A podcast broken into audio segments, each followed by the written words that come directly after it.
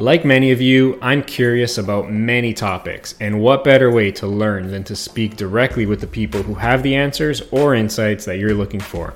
My name is Costa. Welcome to Founder Views. That's what this channel is all about. You're going to hear me pick the brains of thought leaders, CEOs, politicians, and business experts about subjects that I'm personally interested in or working on at any given time. From economics, business, real estate investing, Bitcoin, politics, and much, much more. Thank you for tuning in. Let's get started.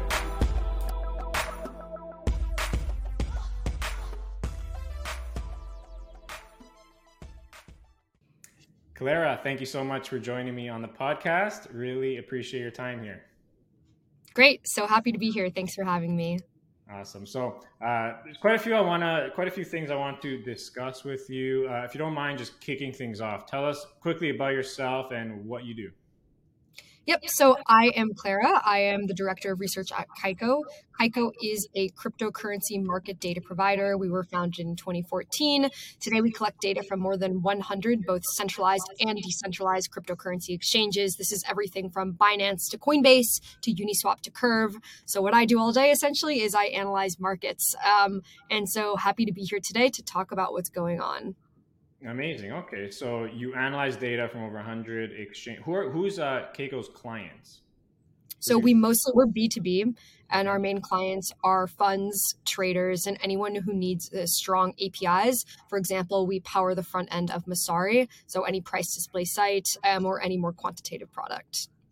Okay, okay. Are, are most of your, your funds based in the U.S. or is it sort of global at this point? So we're a global company, but I would say that the mo- the majority of our clients are based in the U.S. And I would say the predominant use case is still strategy backtesting, but we're getting a, a, wider range of use cases, primarily in the DeFi sector. We just launched our DEX liquidity pack, so that's a big product uh, that we're we're getting out to more and more people. Awesome! And how long has the company been around? We were founded in 2014. 2014. So a while. We're old. well, not really. That's still pretty young, but okay, awesome. And does does Keiko? Am I saying it right? Keiko, right? Kaiko. Kaiko. Sorry, I'm mixing that up. So Kaiko, does Kaiko own any crypto uh, like company asset, or are you able to disclose that? Or no, we don't. We don't own crypto as an asset. Okay. Okay. And just just for uh, curiosity, are you into invested in crypto yourself, or? Yeah, I mean, of course, I work at a crypto company. I buy a little bit every month. I'm proud to say I've never sold. Uh, so whether that's good or a good thing or a bad thing, uh, I'll let you guys guess. But um, I, I, still I still buy every month, no matter whatever bear market we're in right now. I'm in the same boat. I, I've never sold as well, so very good. Uh, so I, on my podcast recently, I've been speaking to a lot of like very pro Bitcoiners or like Bitcoin maximalists, as they call themselves, who who truly believe that that Bitcoin will be the world's reserve currency in the future. And, and the reasoning is logical. Uh, whether that happens or not remains to be seen, of course. So I was excited to speak with you. I think it's safe to say that your company provides very objective data unbiased data, you know, just providing insights on, on, on the data that you're seeing in the markets um, that, that you're interpreting.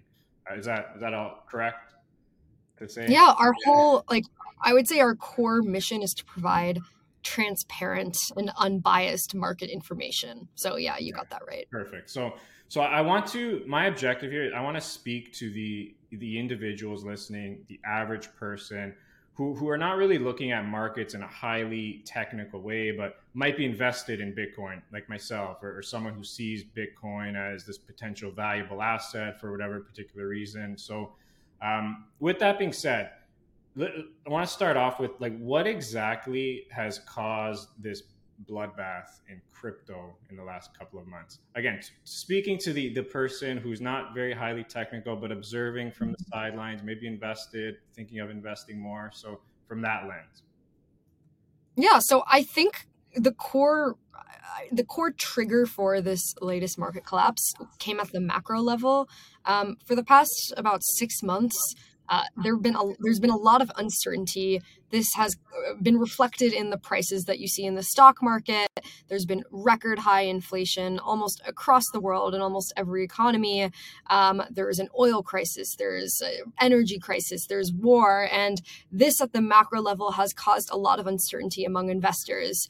And I think the idea that Bitcoin is this uh, this inflation hedge or this risk off asset it's been questioned a lot over the past few months because in reality what we've seen is bitcoin and other cryptocurrencies have had very tight correlations to more traditional financial assets, um, such as the S&P 500 equity index. Um, so I think what first triggered the initial bear market um, actually came at a higher level. It came with announcements from the Fed and a lot of these more bearish macro indicators um, that have since overflowed to evolved into some more crypto specific, such as the collapse of Terra, the collapse of Celsius. And so it started macro, but now it's a little more crypto specific. Thankfully, markets have recovered slightly over the past week, but we're still in a pretty low period. Yeah, for sure. And uh, I, I, wanted to, you sort of touched on it, but that, that's something else I wanted to ask you. You know, for, for a lot of people, the, the value of Bitcoin, like you said, was uh, that it's sort of positioned as this hedge against inflation and debasement of, of fiat currencies. Uh, but what we've seen, it's pretty much been correlated with equities, which uh, mm-hmm. has been surprising to me and, and probably to, to, many others. Uh, so, c- can you dive into that a bit more? I'm curious, like what's what's the explanation for that correlation and why hasn't it performed in the way that uh, Bitcoin investors expected?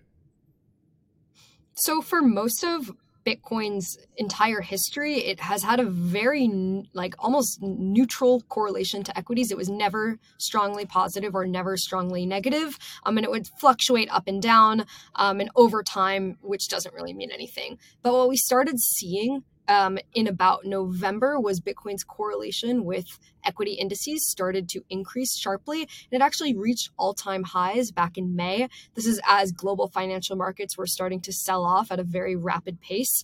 Um, so, what has changed over the past few months? Really is how investors are treating cryptocurrencies as an asset. We saw record inflows into crypto last year in 2021. Um, institutions came, they bought a lot of crypto. And then once markets started working in the opposite direction, often the first asset you sell is the riskier asset. So they started selling their tech stocks, which have been performing very poorly. They started selling their cryptocurrencies. So at this point, it's all how investors treat the asset. And we can see very clearly that investors are treating crypto as a risk off asset, um, sorry, as a risk on asset, meaning they invest in riskier environments. Um, and then when the environments become volatile and less certain, then they'll divest. So uh, I think that's the biggest shift that we've seen over time is that the same investor who's buying tech stocks is now also buying cryptocurrencies. Okay. Is it also safe to say that the, the, the increase now in correlation with equities is the fact that more funds and institutions are, are trading Bitcoin as well? Yeah i'm sure that's that's definitely that they're linked. Again it's the same type of trader. Now it used to be a very retail type of trader investing in crypto more isolated from global financial markets but now we see a big overlap between these types. Right. Okay. Makes sense. Um, so another question how correlated uh, has been the boom in crypto to quantitative easing and access to easy money over the last call it 14 years and on the flip side, the, the, this crash in crypto, is, is, there any correlation to the quantitative tightening that we're seeing in the rising of, of Fed rates? Is there a relationship with those things? I mean, when you're looking at the actual data, there's a direct correlation.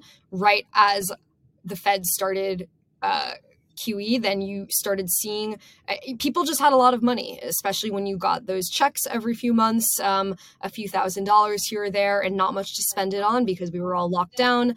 Um, your average retail investor would pour it into risky assets, and that's what triggered the initial crypto bull run, which saw Bitcoin hit almost sixty-five thousand um, dollars.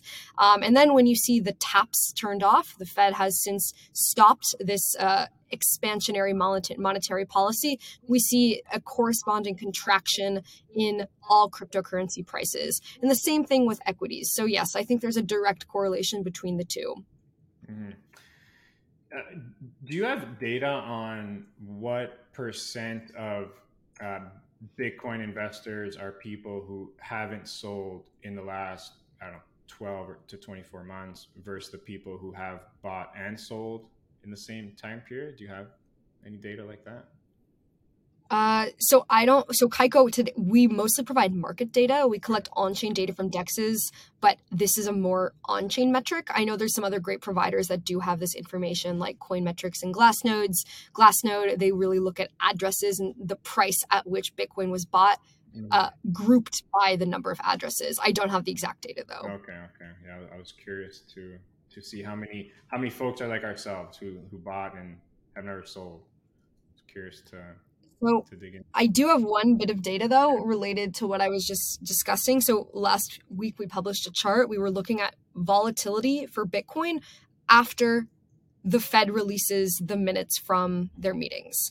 Mm. So what essentially we did was we took average hourly Bitcoin volatility over the past 2 years and then compared it to the average of 3 hours following the release of Fed minutes mm. and we found that Bitcoin on average is a lot more volatile right after Fed announcements. Um, and this trend first emerged in the summer of 2021, so last summer. And this is right when we saw Bitcoin start to correlate very strongly with equities um, and wider macro movements. So I thought that was a, that was the best evidence yet that Bitcoin has almost become a macro asset at this point, um, very subject to the tiniest announcement. That's interesting. Wow. Um, I, am curious, like just living in the data all day. Are you? And I know you mentioned uh, in your intro, you're you're just buying uh, crypto regularly. Uh, I'm assuming dollar cost averaging, perhaps. But mm-hmm. are you using any of this data to as triggers to like get in at at low spots or anything like that? So we don't do technical analysis. Um, we're more like global crypto micro uh, macro analysis, but we also look at market microstructures. We're not focusing too much on the actual patterns in pricing over time. Um, so I'm not using these as indicators really. Rather, I can give more long-term indicators uh, for example if volumes are rising um, if you're seeing an increase in activity on certain networks and that's a more macro indicator yeah okay fair enough. Curious to hear from you as well. So, um, you know, I've heard some interesting and obvious commentary. You know, as we know, for a lot of people, Bitcoin is pegged as this, you know, anti-fiat currency solution to, you know, the debasement of currency and inflation. But, uh, but at the same time, its its value is pegged by the U.S. dollar and, and these other fiat currencies, which is what it's kind of supposed to go up against. So, isn't that kind of contradictory. Any any thoughts or insights on that? Uh, yeah, I think once Bitcoin, I think once Tether actually became the dominant uh, quote asset. For a while, Bitcoin was actually the dominant quote asset in cryptocurrency markets. You saw most altcoins trade against Bitcoin. And so you actually saw pricing in Bitcoin for a lot of um, the longer tail of assets. And the reason was that most exchanges at this point were not allowed to list US dollar denominated pairs simply for regulatory reasons. We actually still have that. Most exchanges can't do that. Um, so Bitcoin really played a more dominant role when it came to actually pricing assets. So it was a sort of a micro economy based on Bitcoin. That all changed with the invention of Tether. This is a dollar backed stablecoin. Um, and so suddenly it became way easier for unregulated exchanges to list dollar equivalents. And that's when you saw a mass migration in trading volume towards USDT domin- denominated cryptocurrency pairs rather than Bitcoin. And then people started thinking of crypto in terms of dollars. Like everything is priced in terms of dollars today. Um, and it's sort of, it, it's actually quite rare that you would actually see something priced in Bitcoin. So I think market structure has changed a lot thanks to um, stable coins, but also it's not necessarily great to be so linked to the US dollar, which today crypto markets very much are. Yeah. Do, do you see that ever change, like for Bitcoin specifically? Like, you know, like uh, Michael Saylor, I remember a tweet not too long ago, you know, one Bitcoin equals one Bitcoin. Like, it's not going to have any connection to the US dollar. Do you see that ever happening? Um, I say stablecoins are only becoming more and more um, I would important to cryptocurrency market structure. Like we're not really seeing a reversal in this trend. If that were if if maybe we would see a disperse I, I would say algorithmic stable coins could help but at the end of the day those are also tend to be tied to the dollar so i actually don't really see that happening in the near future mm, interesting uh, a lot of other like bitcoiners who've got in really early and like pretty much all their assets are in bitcoin. They they look at these altcoins as uh, shit coins excuse my language mm-hmm. and like they don't see any longevity in them. And that seems to be like the common consensus with a lot of like you know bitcoiners that i speak to. Do you do you think there's longevity in a lot of these altcoins like with actual financial utility and, and usefulness to to the markets? Like what's your take on that well, I think it depends on two things. First is governance. So I would say the majority of these altcoins, their sole like their core purpose is in governance for whichever project or protocol they're issued for, um, and decentralized governance is still a work in progress. Um, it, it's getting I probably easier um, and more efficient just as a way to organize humans to make decisions. Um, but also, there's a lot of complexities involved, and it's very easy to skew governance uh, towards the largest token holders. So, first, these altcoins will succeed as much as decentralized governance proves its ability to effectively influence real decisions for a company. Um, and then the second, of course, is whether these protocols or projects are actually used. Because most of these tokens, they're used either in governance or as rewards for using a project or as like an in-game currency if it's a, a, a decentralized gaming project, um, then it all depends on the actual users and ultimately on whether the project is actually useful and has a real world use case. Yeah.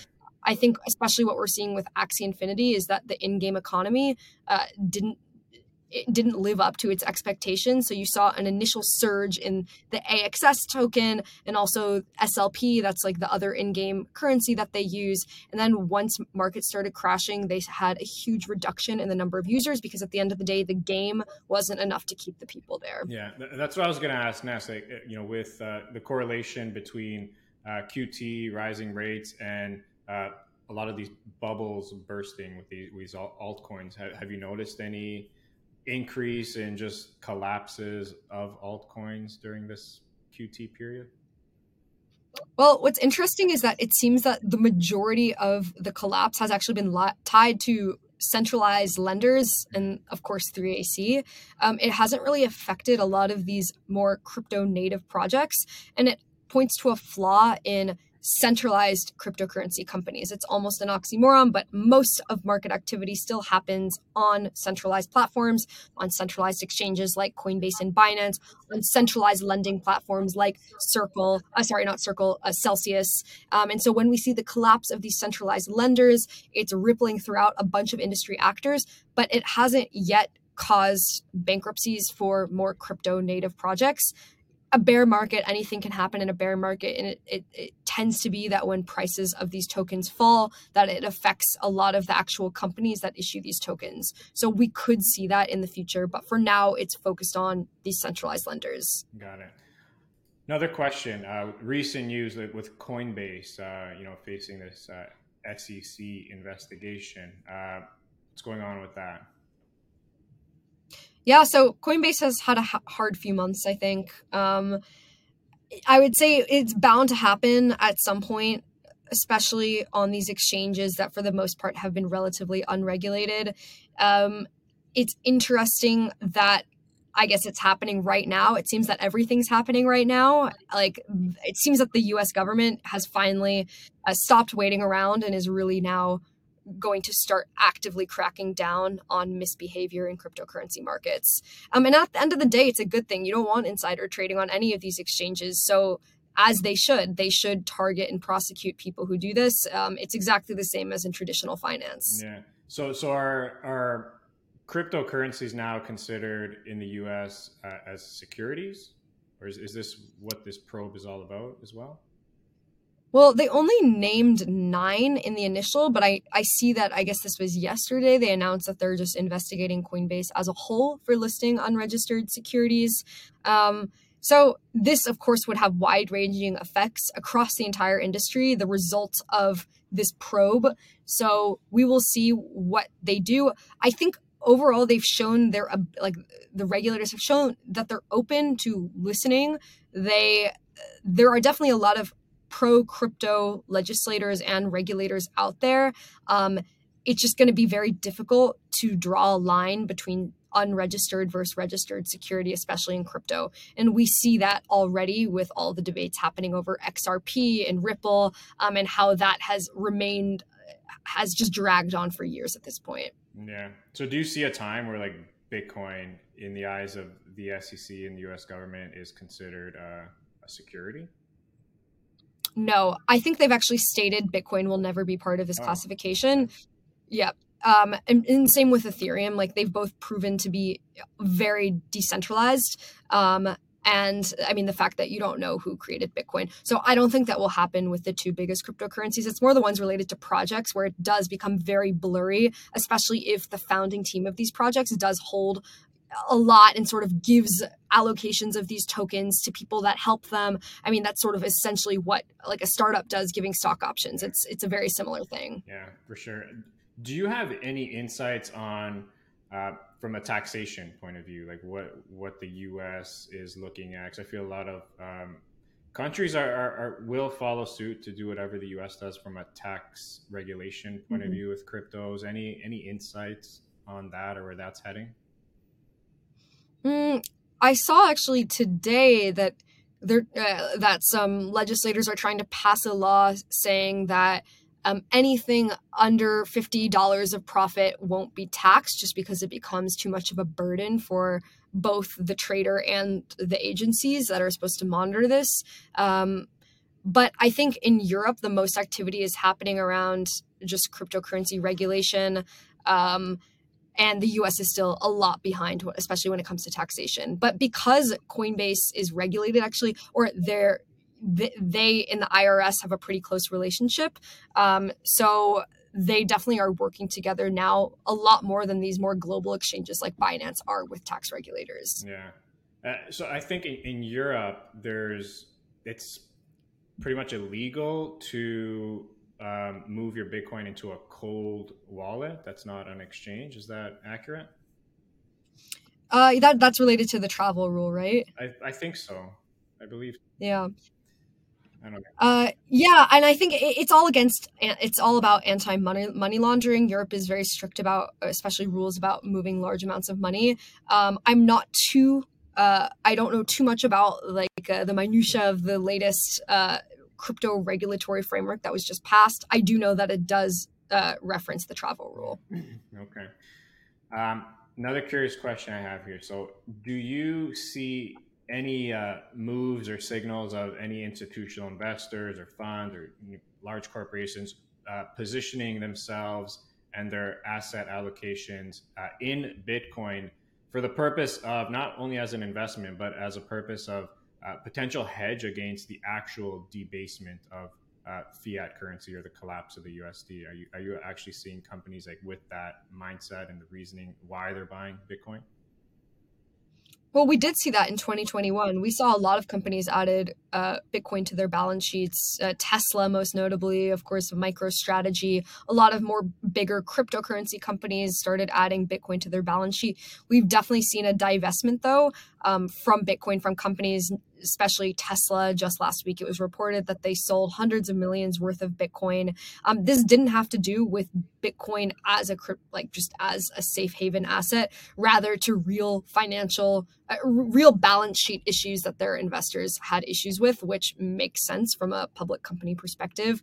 Um, for now, I don't think companies in a bear market are going to consider Bitcoin too positively as a hedge um, against dollar debasement, but we'll see what happens should that trend reverse. Yeah. Um, do you are, are, you seeing any companies uh, increasing their investment in Bitcoin other than the the, the like the MicroStrategies and um not I would say not now. It's been a very volatile time in markets. Uh, we've seen Bitcoin fall from 65,000 to just 22,000 as of today.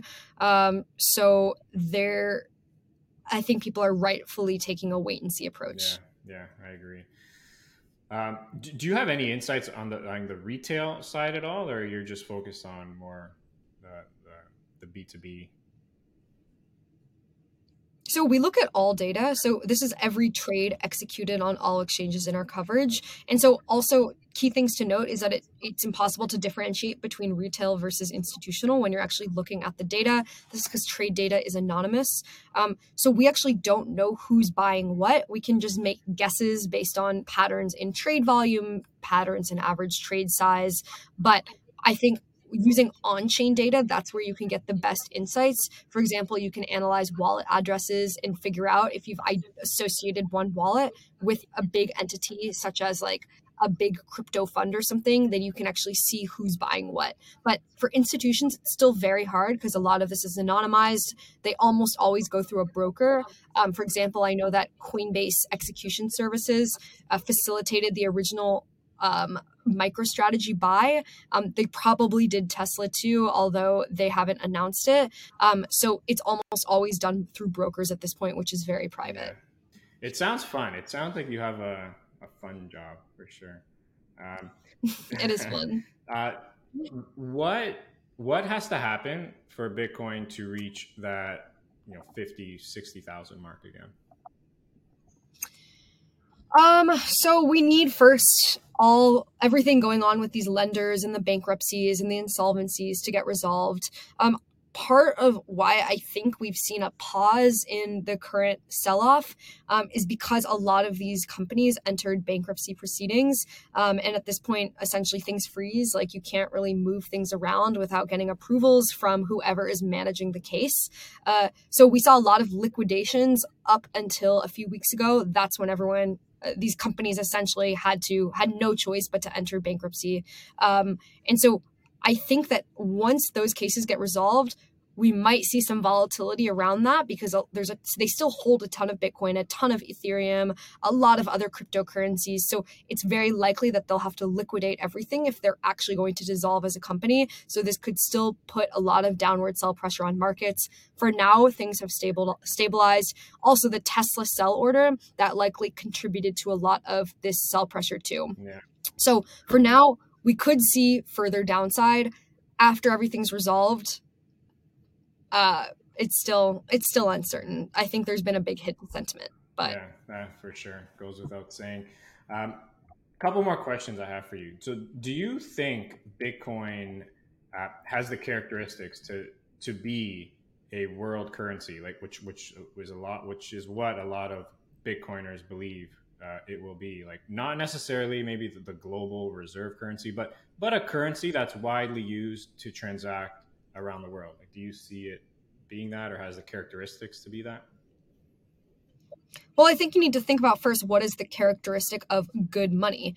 Um, you want stability. You want to know that the value of your Bitcoin will be the same tomorrow, whether you spend it or you don't spend it.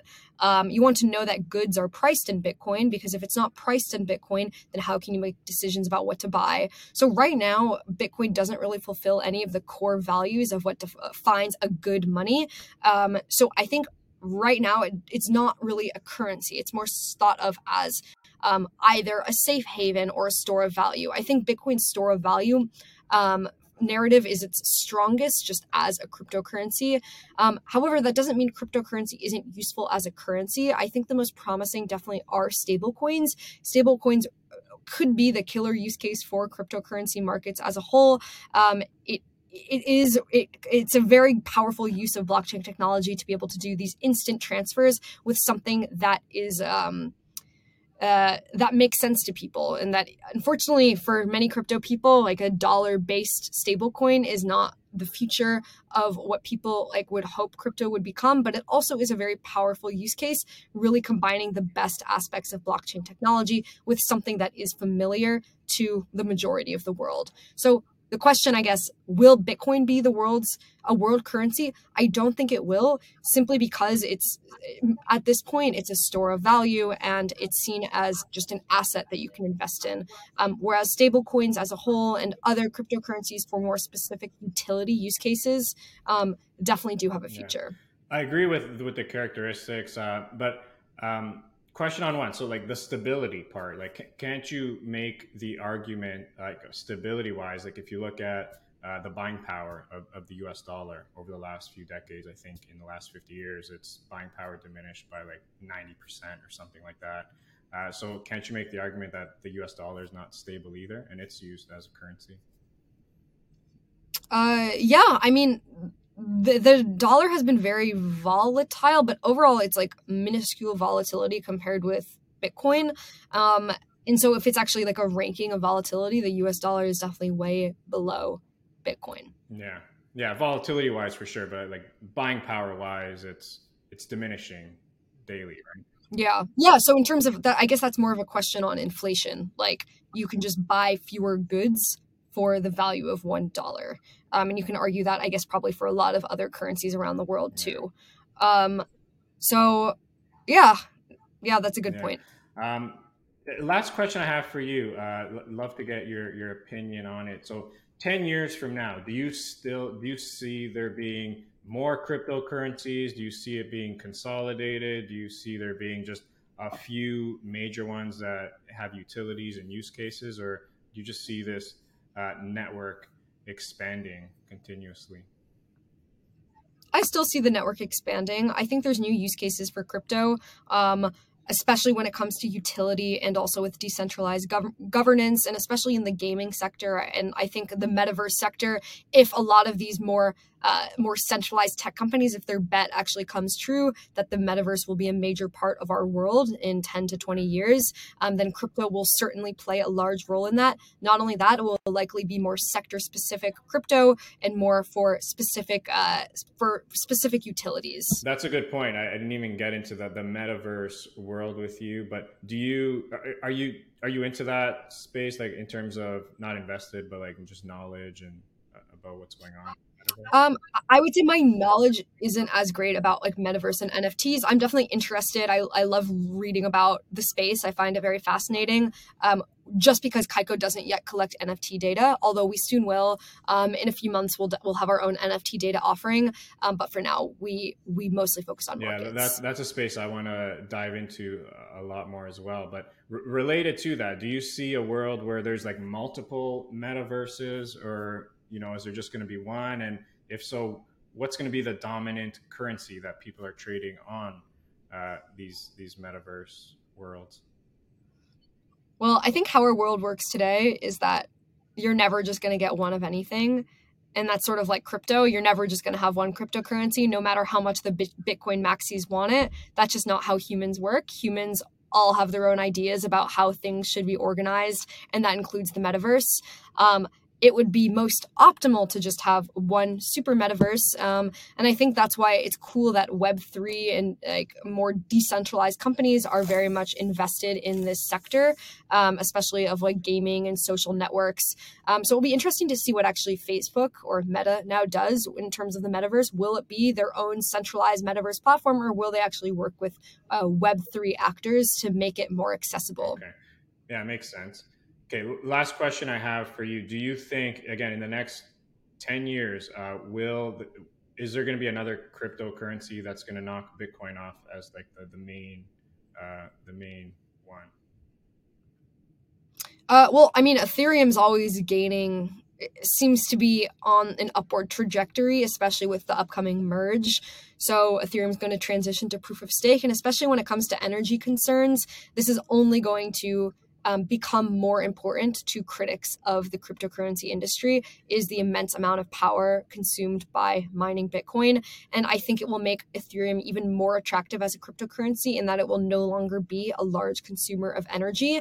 Um, not only that, you can build a lot more on the Ethereum network than you can on Bitcoin today. So if there were be to be a number a new number one cryptocurrency, it would definitely be Ethereum, simply because it's the most useful um, network today. yeah. Other than Ethereum, though, uh, just taking my shot, are, are, do you have any any one or two names to keep an eye on over the next ten years? Um.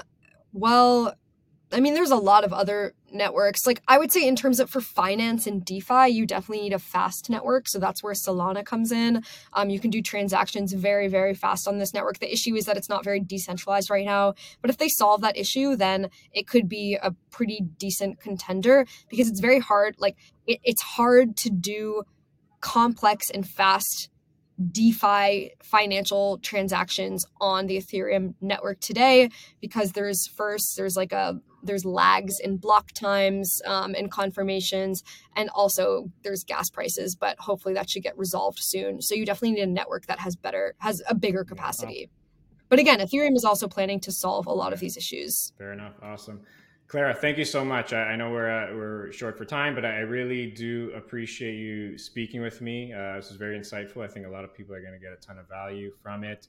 Uh, if someone wanted to uh, reach out, learn more about you, where's the best place they can find you?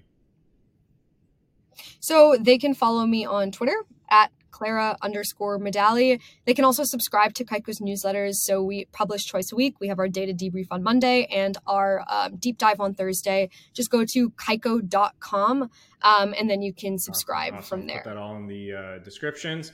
Uh, Clara, thanks again. Really appreciate it. We should do this again sometime and uh, best of luck. Thank you so much for having care. me.